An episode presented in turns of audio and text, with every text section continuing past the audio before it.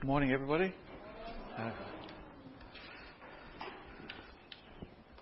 Adrienne spoke about being blessed. I also feel blessed to be up here. In that, I also feel a bit scared sometimes too. But but uh, it is an opportunity to sort of reflect on your life and and reflect what God's word says and and how you know we I suppose can enrich our lives as Christians. And uh, we all saw the kids show.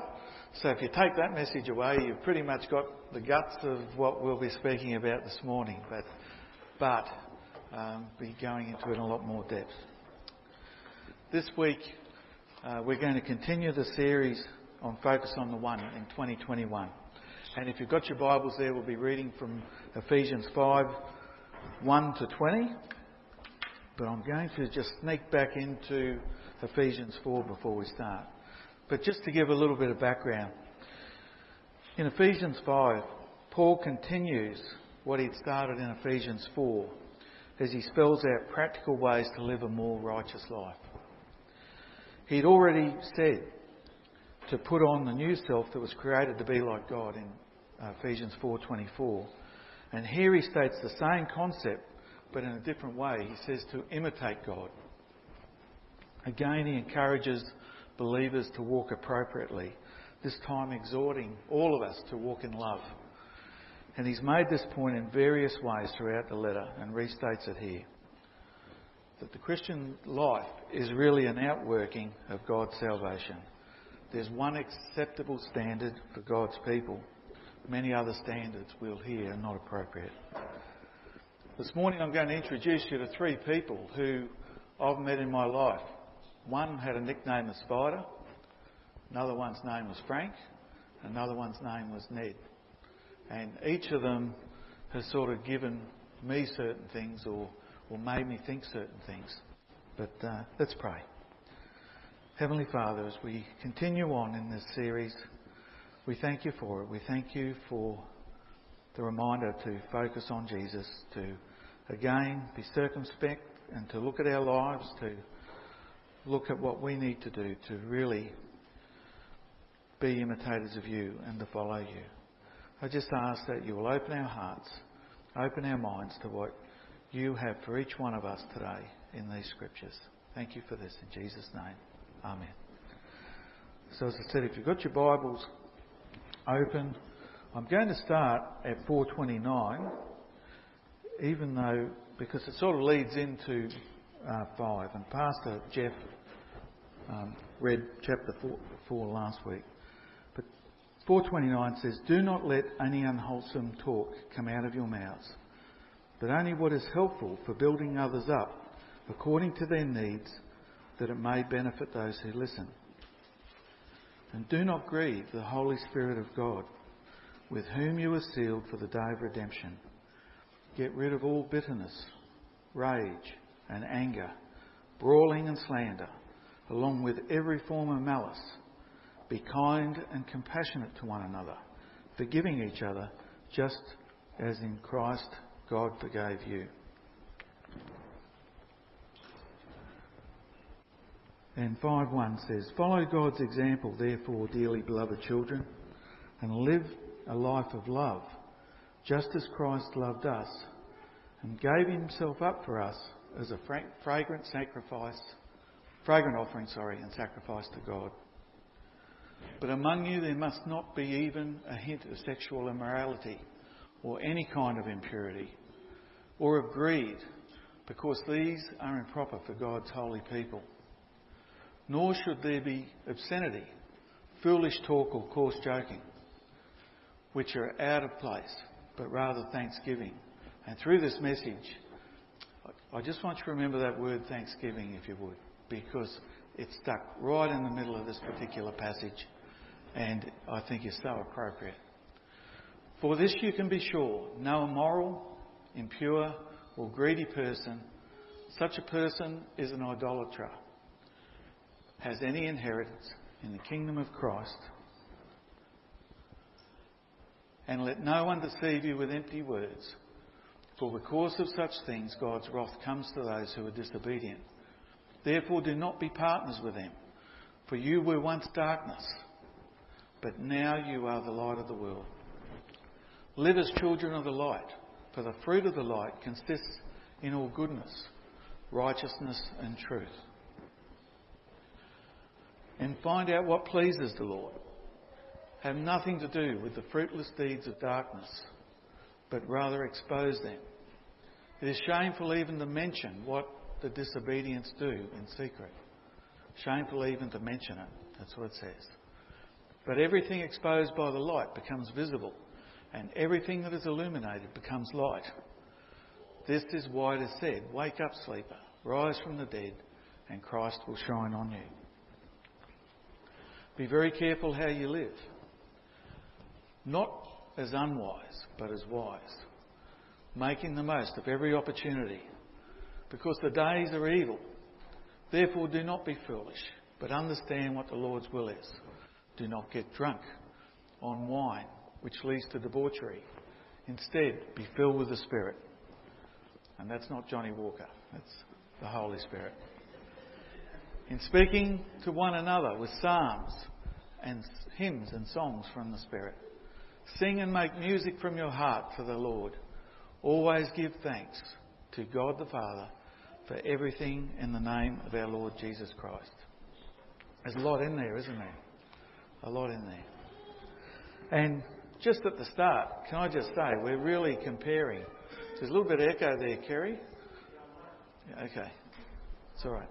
Um, we're really comparing light and darkness. Um, chalk and cheese. There's a real difference there that this particular passage is exhorting us not to do and to do. If we go back to the beginning, at verses 1 and 2, it says, Follow God's example.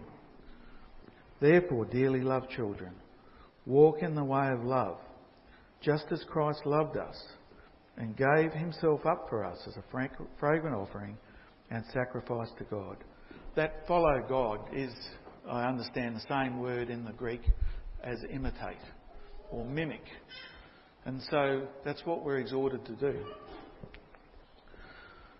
But how do we follow God's example? How, how do we actually do that? I, uh, in,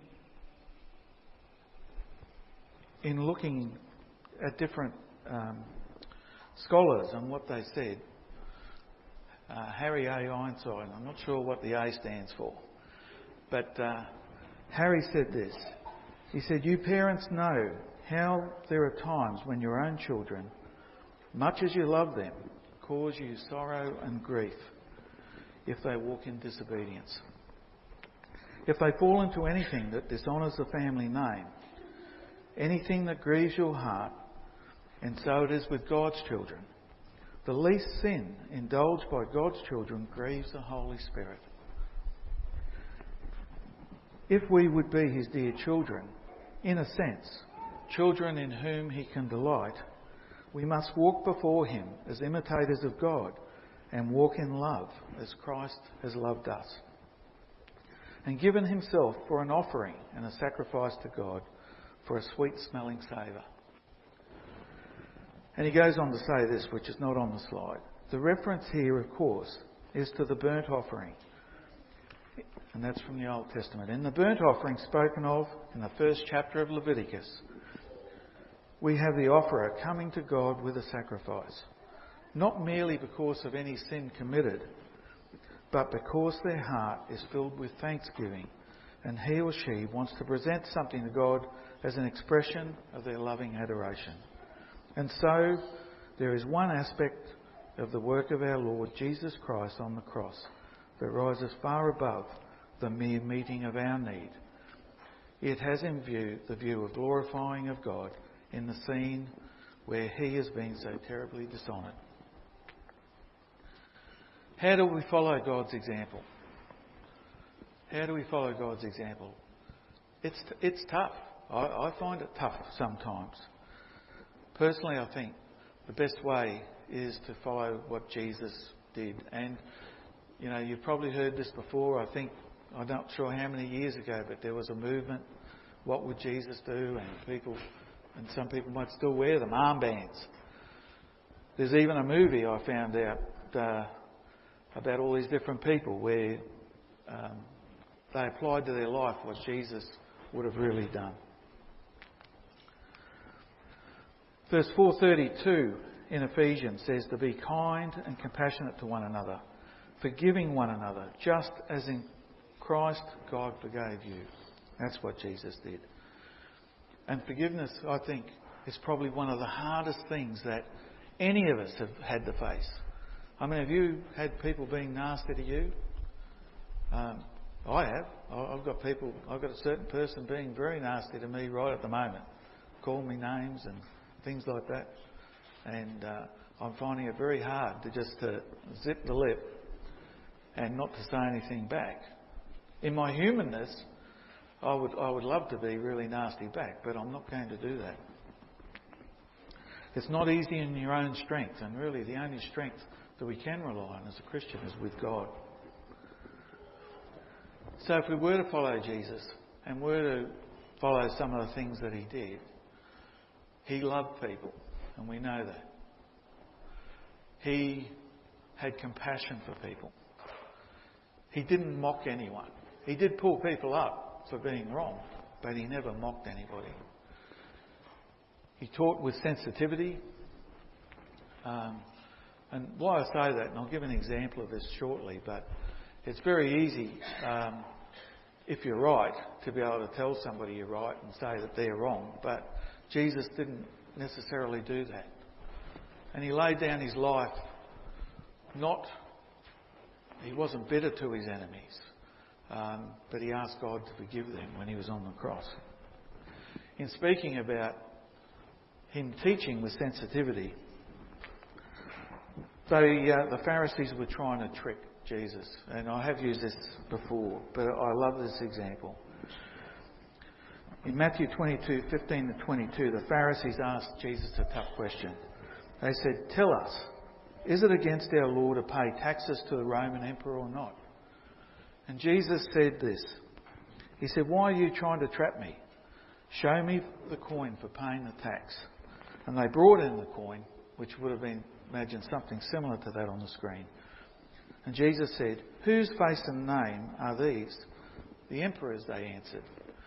So Jesus said to them, Well then, pay to the emperor what belongs to the emperor, and pay to God what belongs to God.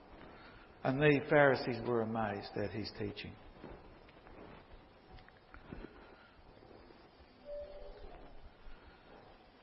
If we continue to verse 3. But among you there must not even be a hint of sexual immorality, or of any kind of impurity, or of greed, because these are improper for God's holy people. Nor should there be any obscenity, foolish talk, or coarse joking, which is out of place, but rather thanksgiving, rather thanksgiving. For this you can be sure no immoral, impure, or greedy person such person is an idolater. Has any inheritance in the kingdom of Christ and of God. Let no one deceive you with empty words, for because of such things, God's wrath comes on those who are disobedient. Therefore, do not be partners with them. I apologise, but the bottom of the screen dropped off. I once lived in darkness, right? I was once one of those people who had foolish talk, had coarse joking. Maybe a number of us were. But before I became a Christian, I was like that. I used to have bad dreams. Uh, anybody who knew me, I, I, lived in a house with uh, three other guys uh, in Ascot in Brisbane, and uh, I was probably, if they woke me up in the morning and they weren't careful. If they came too close to me, I was like a thrashing machine wanting to sort of punch them out. And they used to think it was funny because they'd come in and sort of wake me up and I'd go off thrashing around trying to punch them out when, when they wake me up. That's what sort of person I was. Um, I used to have a black Ducati motorcycle. Now, this is the only photo I have of it, which is a very poor photo. It was a Ducati Darmah SS, and it was my, sorry, SD. It was my pride and joy back at that time. And why I'm showing you this is that after I became a Christian, one of my workmates came up to me and he said, Rolf, he said, I remember you. He said, you and that black Ducati Darmah, he said, you were the most evil person I knew. And I was stunned. Honestly, I was, I was stunned that he would say that. I think he was half joking, but I mean, I, I, knew I wasn't really the most evil person he knew. But for him to say something like that, I, I was a bit shocked. But um, I'm probably ashamed to, to say that you know that person would say something like that about me in my younger days. Um, those who don't know my background, and unfortunately, I, I, sort of hate bringing this up, but um, sometimes you are what you live as well. And and I joined the police forces at 16, and most of my career, about the first half, was I was a detective in Brisbane. And uh, if we talk about truly evil people, because I suppose I've got thinking about that, um, are there truly evil people? Yes, I do believe there are. Um, have I met some of them? Yes, I do believe I met some of them. And uh, when I was a detective, I remember I was a young detective. I was uh, I went to Boggo Road Jail. Now it's no longer closed anymore um, sorry, open anymore. But it was quite daunting walking in through that gate into Boggo Road Jail. Boggo Road Jail was closed, but little did I know, back in the late 80s, I would be put in charge of the Corrective Services Investigation Unit, which meant that we investigated crime, serious crime, in our prisons. And uh, this is a picture of Woodford Prison. And when I got there, within the first probably couple of months, we had the Brenden Abbott escape. Those of you who are old enough would know what happened there. And uh, a number of prisoners were there was a shooting, and, and they got out of uh, Sir David Longland's prison. And then in the February, that was in November, the February the next year, 88 I think it was, we had the Borallon escape where we had another shooting and six people got out. Well, I just arrived like in the August before that, and back then we had a lot of deaths in custody which we had to investigate. And sadly, a number of them were murders. And I remember one particular one going out in the middle of the night to the Woodford Correctional Centre. And this is a picture of it here. And this area here, I think it was called M- M5. It was the maximum security area and looks like a, a cross. But right in the middle is where the correctional officers sit in, in like a glass room that they call the TARDIS.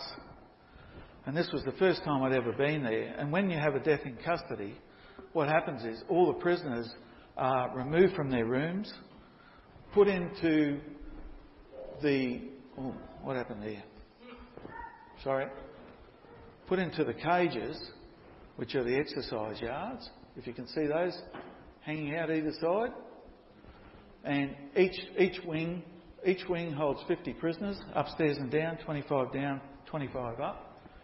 And when they locked down, they put all the prisoners in there. So my first visit to Woodford was I turned up and we were surrounded by these prisoners watching the circus of the CSIU coming in to investigate this death in custody. Um, and what I found is that there was a different culture uh, in prisons. And that's where I'm going to tell you about Frank, and I'll come to that. But on one of these deaths in custody, it was Sir David Longland's prison, I met a guy by the name of, uh, his nickname was Spider. And I found out later on he was in a number of, he just happened to be in the wing where we would have a death in custody that we suspected was a murder. Because what would happen is if they got somebody, they would string them up with a bed sheet, they would have it plaited and hang them. Anyway. I um, met Spider, and one of my detective sergeants said, um, Senior, I was a senior sergeant then, this is Spider. And uh, I learned a lot from Spider because Spider had tattoos all over him, and he had tattoos on his eye, eyebrows. eyelids, sorry, that basically said "Get lost," but it was an obscene "Get lost." Okay, and so I said, "G'day, Spider. How you going?" Do you know what he did? He blinked. I said, "How's it going?" He blinked. All I got out of Spider was a blink. And, and I just said to him, the detective sergeant, I said, you keep him in here, you keep him here for half an hour. And what I learnt was that the prisoners that were talking to us about the death in custody, we would have them there for a while. And I didn't want the ones who weren't talking, like Spider, getting out within two minutes and, and telling everybody else they weren't talking. So it made our job work a lot longer, but I learnt that from Spider. But a couple of years later, one of my uh, Spider got out of prison, and uh, a couple of years later, one of my detective sergeants rang and said, Rolf, you'll never guess what? Spider's dead. And I said, What? He said, Yeah, it's in the newspapers, it's in the obituaries, and it was saying Spider was there in heaven with the angels. And I thought, well, I'm not sure about that unless he had a big change. But, but that's what happened. That's what people thought. People I don't know whether he became a Christian or, or had a complete change, but what I do know, he's got out of prison, yet all his friends were saying that Spider was up there with all the angels in heaven. Amazing. I, I was amazed. Another person I met was Frank. And Frank was one of the escapees from uh, the Borallon um, and uh, correctional centre. And I would have to say, in the end, I ended up becoming uh, not friends with Frank, but I became very friendly with him. And he was a man who'd raped a girl, and he told me what he'd done. And it was terrible what he'd done, but he was so remorseful. He had been a lifelong person in prison. He'd more or less gone in there when he was uh, in his teens, and I think he was in his 40s when I met him. And uh, so much so, uh, I, I he'd met a girl by the name of Michelle, and I believe that Frank had actually turned his life around, and we tried to help him. And we actually got him out of prison uh, in Queensland and put him in uh, maximum security prison in New South Wales in a protective uh, sense. He ended up marrying Michelle and getting out of prison. As far as I know, he's going well. But there are good people in prison. Not everybody's evil. But what Frank told me and what I learnt it was amazing what he told me. He told me how the prisoners, how they think, and how they were going to try and escape, and how they had to try and get through the Israeli wire, which is more or less like the wire that you can't get through, and they were going to cut off the bottoms of rubbish tins and ram them through them, like make a tunnel. Very ingenious. But he told me that in prison's different.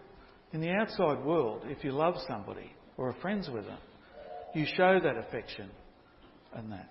But Frank told me, he said, if you're in prison and you hate somebody, you show them that friendship. And the day you befriend them and get their trust, and when you can get them, that's when you get them. And that's what we're finding. You know, people were being killed, sadly, through their friends when, when they hadn't necessarily done anything wrong.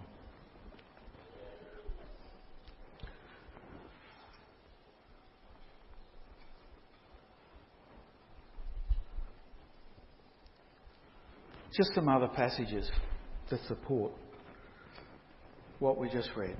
Romans 12:2 says, "Don't copy the behaviour and customs of this world, but let God transform you into a new person by changing the way you think. Then you will learn to know God's will for you, which is good and pleasing and perfect." And Colossians 3:5 says, "So put to death the sinful earthly lurking thing, earthly things lurking in you." have nothing to do with sexual immorality, impurity, lust, and evil desires. Don't be greedy, for a greedy person is an idolater, worshipping the things of this world. Like none of us knows what goes on behind closed doors, even the closed doors of Christians. I remember as a police officer, I ended up never being shocked because sometimes you would see nice, happy families on the outside and then all of a sudden, something, you would hear something terrible about what had happened on the inside.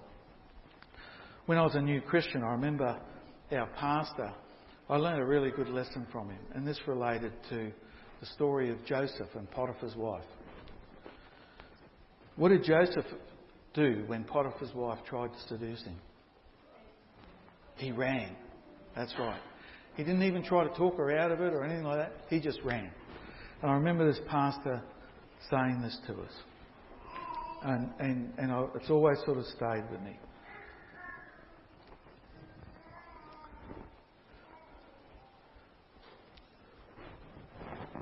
Let's keep reading. For, for you were once darkness, but now you are the light in the Lord. Live as children of the light. For the fruit of the light consists of all goodness, righteousness, and truth. And find out what pleases the Lord. Have nothing to do with the fruitless deeds of darkness, but rather expose them. But it's shameful even to mention what the disobedient do in secret. Okay, I've got to read on. But everything exposed by the light becomes visible, and everything that is illuminated becomes light. That is why it is said, Wake up, sleeper, rise from the dead, and Christ will shine on you. Light and darkness. I imagine Pastor Jeff going to cave camp. If any of you have been in some of those caves out at uh, Chillagoe, they're dark. You know what darkness is? It's not a colour, it's an absence of light. Darkness is an absence of light. And if you're in one of those caves and the light goes out, you're in quite often complete darkness unless you're near one of the openings. Scary stuff. I want to talk about the third person, Ned, and talk about the coming of the light to the Torres Strait. Sorry, I need to jump here. Many years ago, I met Ned. Uh, it was in 2000, 2000, I think. And I flew into Yorke Island, uh, or Masig Island, they call it. And I met Ned. Ned. Ned was a senior sergeant. He was a Torres Strait Islander police who then were employed by the council. Now they're employed by the Queensland Police. And I have mentioned Ned before in a previous message, but Ned is the most wonderful Christian man. I think he was a sergeant back then, and he had to show me around the island. And do you know what? I don't know how many times he said it, but nearly everywhere we went, we were, he was saying, Praise God. He'd say, Inspector Rob, this is our church. Praise God. This is this. Praise God. He showed me where the missionaries had landed all those years ago. Praise God. And the coming of the light is a ceremony which is held on the 1st of July each year, which recognises the coming of the missionaries to the Torres Strait Islands, which really changed things. Um, it's credited as being the starting point of more or less stopping a lot of the wars and the terrible things that used to happen between the various island groups. And so each year they celebrate it. And this is on the first island they landed on was Erub Island or Darnley Island. And this image here is one of the celebrations. This is a picture of Ned Mosby. And he's the guy I first met. He's now an honorary superintendent. He's the guy with the green shoulder boards, which nobody else has in the state of Queensland except if you work in the Torres Strait. And Ned's there with his wife. And uh, this is a little bit of history. His email address is Yankee Ned. And the reason why it's Yankee Ned is that the picture of this man here with two of his grandsons, that is Yankee Ned. He was a veteran of the war in America, the Civil War over there, and he deserted. He was a sailor came over to Australia on a whaling ship. That picture on the right is Yorke Island. If you land on there and you go too far, you end up in the water. But Yankee Ned went to that island and uh, he is, I'm not sure, the great, great, great, great grandfather of Ned. Ned, uh, I, I wanted to mention that because he is so thankful all the time. And I just sometimes wonder, because he is so thankful, I can't see too many bad thoughts even coming into his mind. Do you understand that? Because he's all the time thinking about praising God and, and, and what's so great about his life. I can't see any bad thoughts coming in. I actually asked him for permission to talk about him this morning. And he said I could, and he sent me an email. And I'm really sorry you can't read that. And I haven't got it here, so I'm going to read it from here.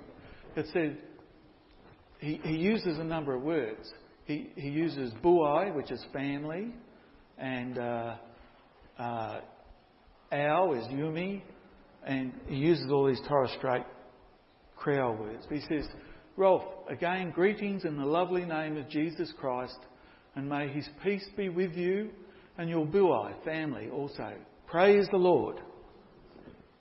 As mentioned, sometimes I do send out encouraging words to encourage family, stroke Buai and friends, tabuds, through our Yumi daily life journey, which I'd like to send to you too also, and where you might have the opportunity to share with your family and friends. Praise the Lord. And I'm hoping he sends me some of those things. Rolf will be signing off now, but as I said earlier, I'm so blessed talking to you and be keeping in touch with you. Please stay safe and have a glorious afternoon. May Papa God's grace, love, joy, peace, fresh anointing, healing, and richly blessing be upon us always. Amen and amen. Hallelujah. Praise the Lord. Papa God is good all the time. Papa God is good. Yours respectfully, our Uncle Ned. That was a real blessing to me this week to get that. But that's the type of person he is. He, he gives thanks to God all the time. And that's why when I go back to right at the very start, there are all these things that we shouldn't be doing. But right in the middle, it said, you know, we should be thankful to God. And, and, I, and I firmly believe that. Just the last passage, 15 to 20. This is what it says. Be very careful then how you live, not as unwise, but as wise, making the most of every opportunity, because the days are evil. Therefore, do not be foolish, but understand what the Lord's will is. Do not get drunk on wine, which leads to debauchery. Instead, be filled with the Spirit, speaking to one another with psalms, hymns, and songs of the Spirit. Sing and make music from your heart to the Lord, always giving thanks to God, the Father, for everything, in the name of our Lord Jesus Christ. I can't really add to that. Let's pray. Heavenly Father, we do give you thanks. We give you thanks for the different people who've come into our lives, the, whether that be bad or for good. We give thanks for what Jesus did. We do want to be able to imitate him. We do want to live as your people. We do ask you to forgive us for anything that we may have done wrong, but, but also to help us understand what you want us to do to be able to walk in love with you and also our other fellow believers. Thank you for being in our lives and, and thank you for touching many of our lives. Just pray for these things. And thank you again in Jesus' name. Amen.